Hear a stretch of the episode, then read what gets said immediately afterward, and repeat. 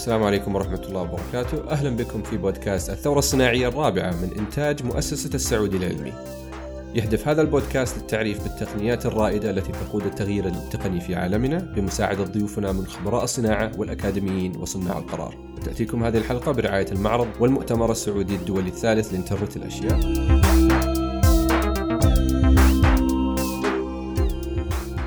ضيفنا هذه الحلقة هو المهندس أحمد الذكير. حياك الله أستاذ أحمد. هلا والله السلام عليكم. مساك الله بالخير. أشكركم على الاستضافة. مساك الله بنور السرور. شرفتنا والله الله يخليك. الله يعطيكم العافية. شرف لنا الله يحفظك. أه، تحب تعرف بنفسك أكثر أستاذ أحمد؟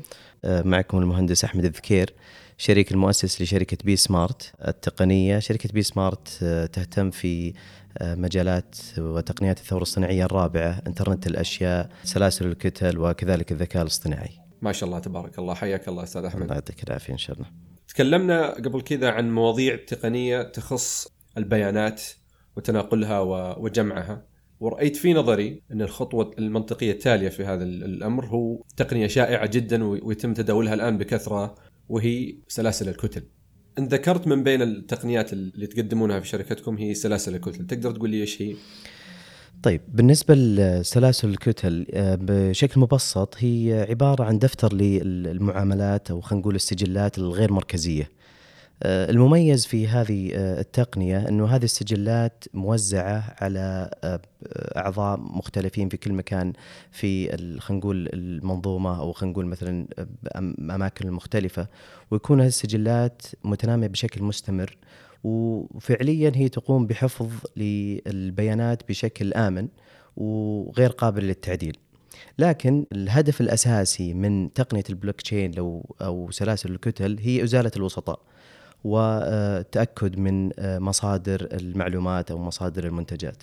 طبعا مثل ما تفضلت أنه سلاسل الكتل أو تقنية البلوك تشين صار لها زخم إعلامي في السنوات السابقة وما زال العالم متشوقين ومتعطشين للتقنية أو ما هي مصادرها أو ما هي فوائدها وإيجابياتها وكذلك سلبياتها. لكن بشكل مبسط هي طلعت من يعني رحم معاناة الاعتماد على الوسيط. فدائما الوسيط يكون محل لإضافة قيمة من التكاليف أو زيادة في الوقت أو تأخر في المعاملات. تقنية البلوك تشين أو سلاسل الكتل برزت بشكل كبير بعد الانهيار في الأسواق العالمية خلينا نقول في 2000 2008 تقريبا بشكل آه، كامل. آه، لكن فكرة التحرر هذه يمكن جت من يعني سنوات كثيرة مرة تتكلم على من 40 ل 50 سنة. آه، لكن السبب الأساسي إنه له إنه يمكن يجي على الشخص أو المستمع إنه يقول لماذا سلاسل الكتل الآن. ليش مو بقبل؟ خلينا نقول ليش مو ما طلعت في وقت الإنترنت؟ السبب الأساسي وهو ما يسمى بالصرف الثنائي أو خلينا نقول ال double spending هذه على بشكل آه، يعني مختصر. لو نقول الحين آه، دكتور عمر لو تبي واحد بيرسل إيميل أو بريد إلكتروني آه، في صورة مرفقة. الصورة المرفقة هذه فعليا لو ترسلها من شخص إلى شخص آخر هو فعليا أنت ما ترسل النسخة الأصلية من هذا المرفق. أنت ترسل صورة. فتخيل لو أنك ترسل أموال على شكل يعني على شكل رقمي هو فعليا أن ترسل نسخة لهذا المال. فأنت فعليا تسبب يعني تضخم في النظام المالي. وما تستطيع يعني كأنك أنت تنسخ وتلصق الأموال لعدد متناهي. وهذا الشيء ضد الفكرة الأساسية من عملية التداول ويأثر على الاقتصاد بشكل كبير. فتقنية بلوك تشين حلت المسألة هذه بشكل كبير. طيب هذا كان بيكون سؤالي التالي، كيف حلت هذه المشكلة وإيش اللي يخلي سلاسل الكتل آه، نظام آمن لتناقل أو تبادل الأموال حول العالم. طيب جميل، هو الفكرة في الموضوع إنه هي حلت تقنية بلوك تشين بشكل أساسي حلت خلينا نقول الحلقة المفقودة في عالم الثقة في الإنترنت، الآن في الإنترنت آه، تعاملات كثيرة تكون، خلينا نقول تحويل أموال، تعامل في مستندات وغيرها. فالسؤال كيف أستطيع أن أوجد تقنية أو آه، خلينا نقول وسيلة أستطيع من خلالها إضافة عنصر الثقة في هذا المجال. تقنية البلوك تشين تعتمد على خوارزميات معينة تقوم على آه، التشفير اللي هو بيسمونه one way function أو المعادلة ذات يعني الاتجاه الموحد. بالنسبة للخوارزميات هذه تكون محكمة لدرجة إنه صعب جدا الاختراق. آه، لذلك هي آمنة بشكل كبير. هي من المسمى نقول سلاسل الكتل. فهي آه، كتلة ترتبط بكتلة أخرى. فهي أرقام متسلسلة تستطيع تعقبها لكن فعليا لا تستطيع معرفة المحتوى لهذه الكتل لأنها تكون بشكل مشفر. فيعني هي تقنية حقيقة راح تكون ثورة. وكذلك منتدى الاقتصاد العالمي في 2017 ذكر أنه هي يعني دخول تقنية البلوك تشين هي بمثابة دخول حقبة زمنية جديدة. الآن أول دور ذكرناه لسلاسل الكتل يخص نقل الأموال ما بين الطرف للطرف الآخر دون الحاجة إلى وسيط لكن بحكم خبرتك هل هناك طرق أخرى لاستخدام سلاسل الكتل أو توظيفها في مجالات غير آه، المادية أو المالية؟ آه، أكيد. طبعا تطبيقات السلاسل الكتل آه، يعني تعتمد على تطبيقات كثيرة جدا. تتكلم على الخدمات الإنسانية، تتكلم عن مجال التعليم، المجال الزراعي، الذكاء الاصطناعي، يعني والقائمة تطول يعني. من التطبيقات الجميلة هي منظمة الغذاء العالمية. آه، هي تخدم أكثر من 100 مليون شخص في أكثر من 80 دولة. آه، جربوا تجربة آه، تقنية بلوك تشين لعملية تزويد اللاجئين في مخيمات الأردن. آه، بدأوها في تجربة لمدة تقريبا 11 شهر من 2017 تقريبا مايو إلى أبريل 2018 لأنه فعليا أنت لما تحول الأموال أو خلينا نقول القسائم الشراء هذه تمر في وسطاء متعددين خصوصا لما تتكلم على أماكن نائية. فعملية نقلها تكلف مبالغ طائلة من الأموال. فهم جربوا انهم تتم هذه العملية باستخدام تقنية بلوك تشين لكن نظرا للظروف اللي يمرون فيها في المناطق هذه آه، ربطوا تقنية البلوك تشين أو خلينا نقول سلاسل الكتل بملفات اللاجئين وربطوا الهوية الشخصية آه، الأحادية للأشخاص عن طريق بؤبؤ العين. فعشان نقرب المسألة التجربة كانت أنه الشخص أو اللاجئ يروح لمركز أو خلينا نقول البقالة أو سوبر ماركت مثلا ويروح يشتري بضائع معينة لكن وقت ما يخرج من المكان هذه أو وقت الحساب باستخدام مثلا الليزر أو غيره عن طريق بؤبؤ العين فيأخذ الجهاز هذه على بؤبؤ العين وترتبط مشترياته بالمبلغ اللي هو آه، نازل له في منظمة الغذاء العالمية. فلو نزل له مثلا خلينا نقول كل شهر ألف دولار مثلا أو ألف آه، ريال تتم خصم المشتريات من استخدامها بتقنية البلوك تشين هذه طبعا اسمها سموها ال EyePay ووفروا ما يقارب أربعين ألف دولار شهريا. من خلالها تم آه، ما يقارب أكثر من نصف مليون عملية وإجمالي المبالغ اللي تم تحويلها تقريبا 9 مليون دولار. فتخيل أنه المبالغ اللي تم توفيرها هذه ال 120 ألف ريال تقريبا هذه. هذه يتم استخدامها لإعادتها لفوائدها للاجئين أو استخدامها في إغاثة آه، أشخاص آخرين في آه، دول أخرى. والقائمة تطول يعني ناس كثير من ناحية أو شركات كبيرة في النظام المالي. يعني عندك آه، شركات الاستشارية مثل ماكنزي. يعني رصدت ما يقارب مليار دولار تم استثمارها في الأبحاث في تقنية البلوك تشين. كان هذا تقريبا في 2017 كذلك البنوك فكل جهة رسمية تحاول استخدام التقنية هذه لإضافة القيمة وتقليل الوقت والجهد والمال لكثير من آه، التعاملات. عندك كذلك من الأمثلة المحلية من ناحية النفط والغاز مثلا أو البتروكيماويات. عندك شركة أرامكو خلال الشهر السابق أو الشهرين السابقة استثمرت ما يقارب 5 مليون دولار. عن طريق الذراع الاستثماري في صندوق أرامكو الجريء للطاقة في شركة تتبع عمليات نقل البضائع البتروكيماوية أو الغاز والبترول عن طريقها. لأنه فعليا عملية التحويل للبضائع والسلع من منطقة إلى منطقة الأخرى كذلك تحتمل على وسطاء متعددين ويعني عملية التأخر فيها قد يسبب زيادة في خلينا نقول المصاريف بشكل عام. فخلينا نقول على سبيل المثال مثلا آه، عندي بضاعة طالعة مثلا من بترو رابغ أو بضاعة طالعة من أي جمرك من الجمارك السعودية ذهبت إلى سلسلة للإمدادات أو ال supply chain موجودة مثلا في أحد الموانئ في دولة الإمارات أحد المناطق أو الموانئ الموجودة فيها جبل علي وغيرها ففي سفن تحتاج أنه تنقل بضائع من يعني وجود المملكة العربية السعودية بمنطقة لوجستية متميزة إلى شرق العالم أو غربه.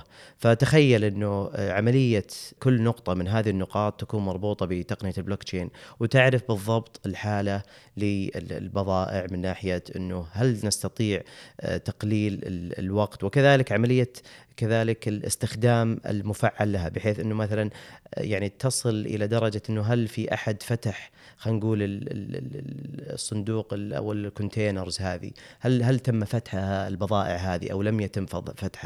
فتدخل في مجالات كثيرة تقنية وتدخل في مسألة الأمان بدرجة آه، كبيرة. فلو مثلا على سبيل المثال تم تغير في حالة من الحالات لدرجة مثلا حتى لو درجة مثلا درجة حرارة آه، خلينا نقول منتج من المنتجات.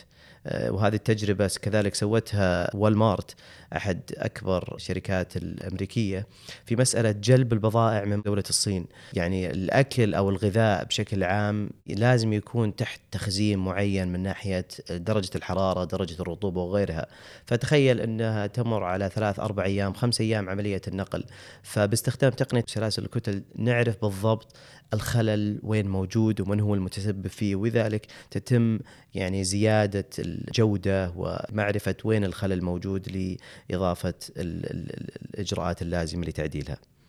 يعني حتى هي تغيير الفكر. يعني خلينا نقول عن نظام التعليم مثلا. الآن قاعد نشوف التحول في مسألة آه، التعلم عن طريق الإنترنت. وقاعد نشوف جامعات كبيرة مثل هارفارد أو MIT مثلا اوكسفورد قاعد تعرض كثير من آه، موادها التدريبية عن طريق الإنترنت. في السابق كان جدا صعب القبول فيها. الآن هي تعرض المواد التدريبية أو الدورات أو الأنشطة عن طريق الإنترنت. آه، ليش؟ لأنه التقنيات الحديثة آه، مثل تقنية سلاسل الكتل والذكاء الاصطناعي وإنترنت الأشياء هذه أشياء مستحدثة. فعملية أنه والله النظام التقليدي الجامعي لإدراج مادة جديدة تتخذ كثير من الإجراءات فكثير يتجهون لمسألة آه، وجودها على طريق الإنترنت. فأعتقد يمكن في المستقبل يتغير موضوع أنك لازم تتخرج من جامعة واحدة.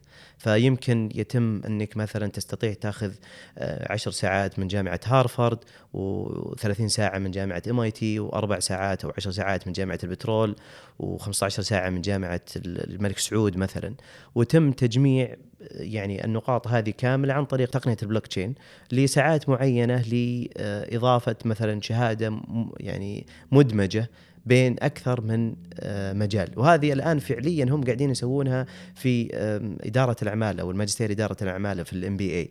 فبعضهم ياخذها في أكثر من جامعة. فأعتقد في المستقبل تقنية البلوك تشين يمكن قد تساعد في تغيير مفهوم أصلا آه، التعليم بشكل كامل.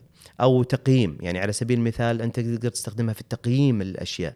واحدة من الشغلات الأساسية في تقنية البلوك تشين كذلك هو بالإضافة إلى أنه عامل الأمان هي مسألة العقود الذكية. فمن العقود الذكية مثلا أنه تكون عندك آه، تقييم أساسي وموثق ل آه، آه، التدريب هذا. يعني دائما إحنا نشوف مثلا إذا رحنا فندق معين نلقى النجوم اللي عليه نلقى تقييم وآراء المستخدمين مثلا أربعة من خمسة. بس فعليا من يدقق في عملية جودة وسلامة هذا التقييم؟ يعني على سبيل المثال أستطيع مثلا إنه اجر شركة مثلا مسوقة وتجي تقول إنه والله آه، أعطي 100 صوت لهذا الفندق مثلا وأكتب ألف مثلا آه، تغريدة مثلا أو ألف آه، رأي وأذكر وأمدح هذا المكان. بس فعليا من يدقق في عملية إنه جودة وسلامة التقنيات هذه؟ يعني واحدة من الشركات الأمريكية كانت تقيم آراء المستخدمين مثلا. يعني تروح تاخذ بيانات الشخص المعين وتروح تدرسها في أكثر من مجال. تروح تقرأ ملف الآن مثلا زي خلينا نقول جوجل. فعليا إحنا نستخدم آه، عمليات الدخول في آه، يعني تطبيقات كثيرة. الحين ما يحتاج إحنا مثلا نسجل في كل تطبيق. دائما يقولون لنا والله هل تريد تستخدم مثلا جوجل؟ فعليا جوجل قاعد ياخذ بياناتنا في كل مكان. فهذه الشركة آه، وش تسوي؟ تروح تاخذ البيانات اللي موجودة للشخص وتاخذ تقييم الأداء للمستخدم. فتروح تقرأ تقييمك مثلا في تطبيق مثلا للغذاء. وبعدين تروح لعمليه توصيل. وبعدين تروح مثلا أوبر. تجمعها وتطلع لك يعني آه، حزمة من التقييم الأساسي. فإذا رحت مثلا رحت الأمازون وكتبت تقييم فتجي تقول إنه والله ترى هذا الشخص تقييمه غير مخول أو غير مقبول لأنه عنده مثلا سابق من التقييم الغير مدرجة. آه، كذلك عندك مثلا لو تجي أنت الآن مثلا عندك ملف على سبيل المثال في آه، في أمازون مثلا أو عندك ستور في أمازون وجيت لسوق جديد خلينا نقول مثلا رحت السوق الصيني. فعليا أنت بنيت هويتك في مثلا في أمازون لمدة سنتين. هل من العدل أنك والله تبدأ من جديد والعالم ما تعرفك وأنت إنسان لك باع كثير فيسهل هذه العملية أنك تبدأ هناك بأخذ يعني تقييمك الأساسية من منصة إلى منصة أخرى ويتم دمجها والتعرف عليها. يعني في واحدة من الشغلات الآن كثير يعني مثلا من التجارة تكون عن طريق أن تروح دولة أخرى والدولة الأخرى هذه لا تعرف فعليا من هو أنت. فلازم تقدم لها الأوراق لتثبت جودة مثلا تعاملك ولا أنك إنسان لك باع طويل في مثلا التجارة سواء إلكترونية أو غيرها. آه، فاتذكر كذلك في شركة كانت مخولة أنه تأخذ تقييم وتجربة المستخدم بشكل كبير ويتم نقلها يعني آه، لأسواق أخرى فتستطيع استخدامها من من مجال لمجالات آه، أخرى. آه، نقدر نتوسع في آه، مسألة آه، خلينا نقول المجالات هذه لو تبي تشتري أرض في منطقة أخرى. خلينا نقول تبي تشتري أرض في مثلا في فرنسا. فعليا أنت لازم تأجر واحد يتكلم اللغة العربية ومن هناك لازم يتكلم اللغة الفرنسية وتتم عمليات التوكيل. فباستخدام التقنية وسلاسل الكتل تستطيع تخطي كل العقبات هذه بطريقة آمنة بحيث أنك تستطيع وضع أو إدراج بعض الأنظمة. إذا تحققت تتم عملية التحويل للأصول من شخص إلى شخص آخر بطريقة آمن. تطبيقات سلاسل الكتل يبدو لي من كلامك أنها مثل تقنية إنترنت الأشياء واللي تحدثنا عنها في حلقة سابقة. يكاد يكون لها دور في جميع مجالات الحياة.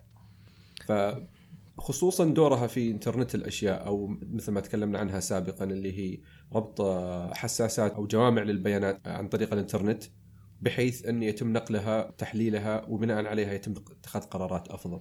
فأنا أرى أن تقنيتين متقدمتين مثل إنترنت الأشياء والسلاسل الكتل آه، قد يمكن جمعهم لاداء إنجازات هائلة.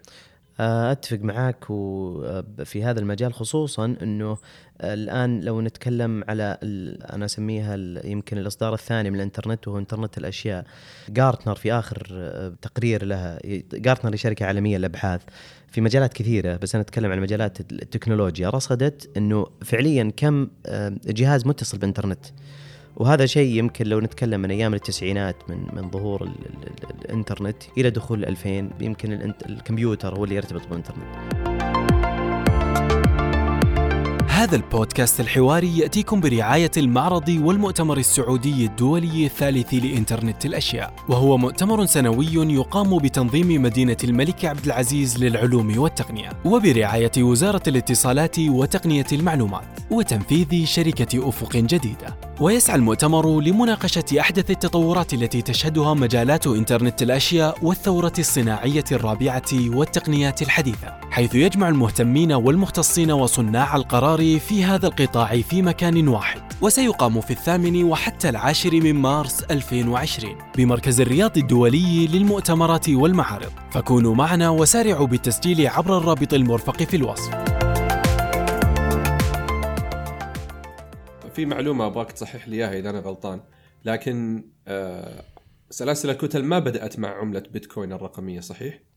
هو فعليا آه، البيتكوين كانت أول تجربة فعلية لها لكن هي يعني عمليه الربط ما بين سلاسل الكتل وتقنية البلوك تشين خلينا نقول مثلا هو سلاسل الكتل هو آه، البنية التحتية للتقنية. البيتكوين أو خلينا نقول العملات الرقمية هي أحد التطبيقات لسلاسل الكتل.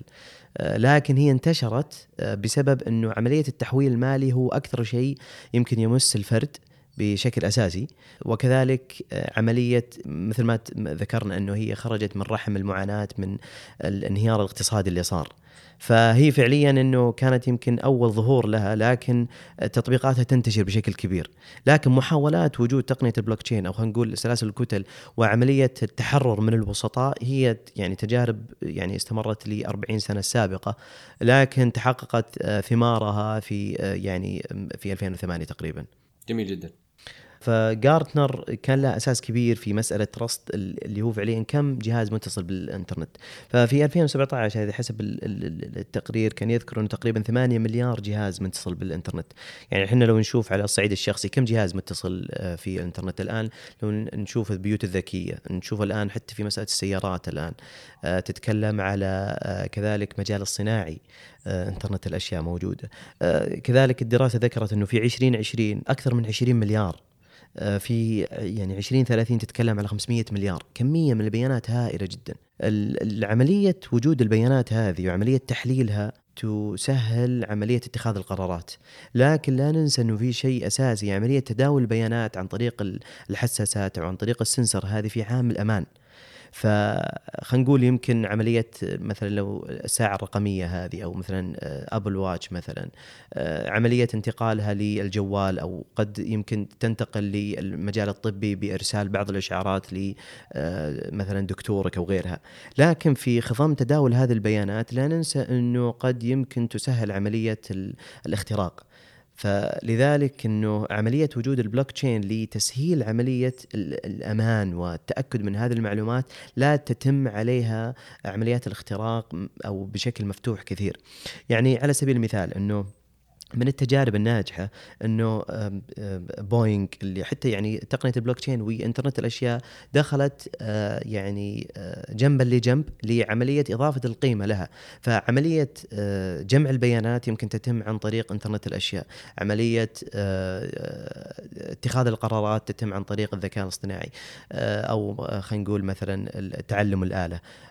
فعملية السلامة أو عملية الأمان تتم عن طريق الأمن السبراني أو عن طريق استخدام استخدام تقنية البلوك تشين فدائما كل يعني جميع الأموال اللي قاعد تستثمر فيها الشركات سواء على الصعيد الداخلي أو الخارجي دائما تنوط في عملية إضافة القيمة وإضافة الفائدة الموجودة من التقنيات هذه، ففي تجربة صراحة جدا جميلة آه، يعني شركة بوينغ هي من أكبر الشركات في مجال الطيران، آه، سوت شركة آه، يعني لاستخدام تقنية البلوك تشين وربطوها في مجال إنترنت الأشياء. يعني في شركة ل يعني مجال هندسة الطيران بشكل كبير. يعني الآن عندك ناخذ على سبيل المثال الآن رحلة بوينغ اللي هي 787 كل رحلة لبوينغ 787 تحتوي تقريبا ما يقارب على نص تيرا بايت من البيانات. تيرا بايت تقريبا يعادل 1000 جيجا بايت. آه، تخيل إنه كم رحلة موجودة عندنا إحنا من من من الرحلات هذه موجودة، كم نسبة البيانات اللي أستطيع إنه أستخدمها أو أستفيد منها، يعني لو قلنا على سبيل المثال آه، يعني عشان سهل الحسبة، لو قلنا عندك 200 رحلة، هذه تقريبا عندك 100 تيرا بايت من البيانات. آه، عملية عمر كل قطعة قد يمكن يكون صعب جدا عملية تتبعها. أنت عارف في عملية الطائرات، عملية الصيانة عملية إيجاد البديل عمليات تقييم خلينا نقول الممولين للقطع عملية تقييم حتى الموظفين من ناحية أدائهم. يعني قد ندخل إلى هذا التعمق فربطوا هم تقنية البلوك تشين بإنترنت الأشياء فهم يأخذون البيانات تتم تحليلها بعدين يربطونها بسلسلة الإمدادات أو supply chain هذه لمعرفة ويعني خلينا نقول إضافة الجودة للبيانات بشكل كبير. آه، مثلا لو تبي تقول على موضوع على مثلا المجال الزراعي مثلا. آه، المجال الزراعي تستطيع تجميع البيانات على محصول معين وبعدين تقدر تربط هذا المحصول يعني تصل إلى درجة إنه وين أنت اشتريت التربة أو وين مصادر هذه التربة. وكثير الآن مثلا هل هي تربة مثلا عضوية وغير عضوية؟ فتستطيع تجميع هذه البيانات وبعدين تحليلها وإدخالها في آه، يعني تقنية سلاسل الكتل و يعني تتبع هذه البيانات حتى تصل إلى المصدر. فالأساس من تقنية البلوك تشين هذه أو تقنية سلاسل الكتل هو آه، إضافة القيمة والتأكد من المصادر لزياده الأداء وتقليل الوقت والجهد في هذه المجالات.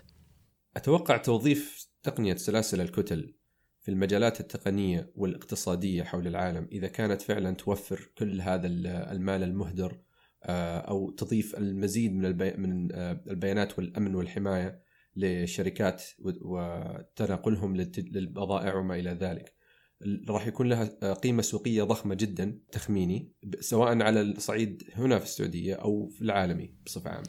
آه، أتفق معك يعني آه، حاليا يعني يعني التوقعات أو خلينا نقول الدراسات تشير إنه آه، في عام 2025 وهو يعني مو بعيد عننا نتكلم عن خمسة وست سنوات إن شاء الله قادمة يعني حجم السوق تقريبا 170 مليار دولار آه، لاستخدام تقنيات البلوك تشين في آه، كل المجالات اللي إحنا ذكرناها. تتكلم على مجالات تعليمية مجالات صحية والمجال الصحي من الأشياء الأساسية اللي موجودة فيه.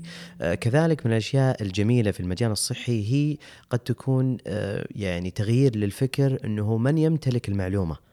أو من يحق له تملك المعلومة هل هو فعلا المستشفى هو من يمتلك معلومات المريض أو المريض نفسه هو من يحق له التصرف في معلوماته الخاصة.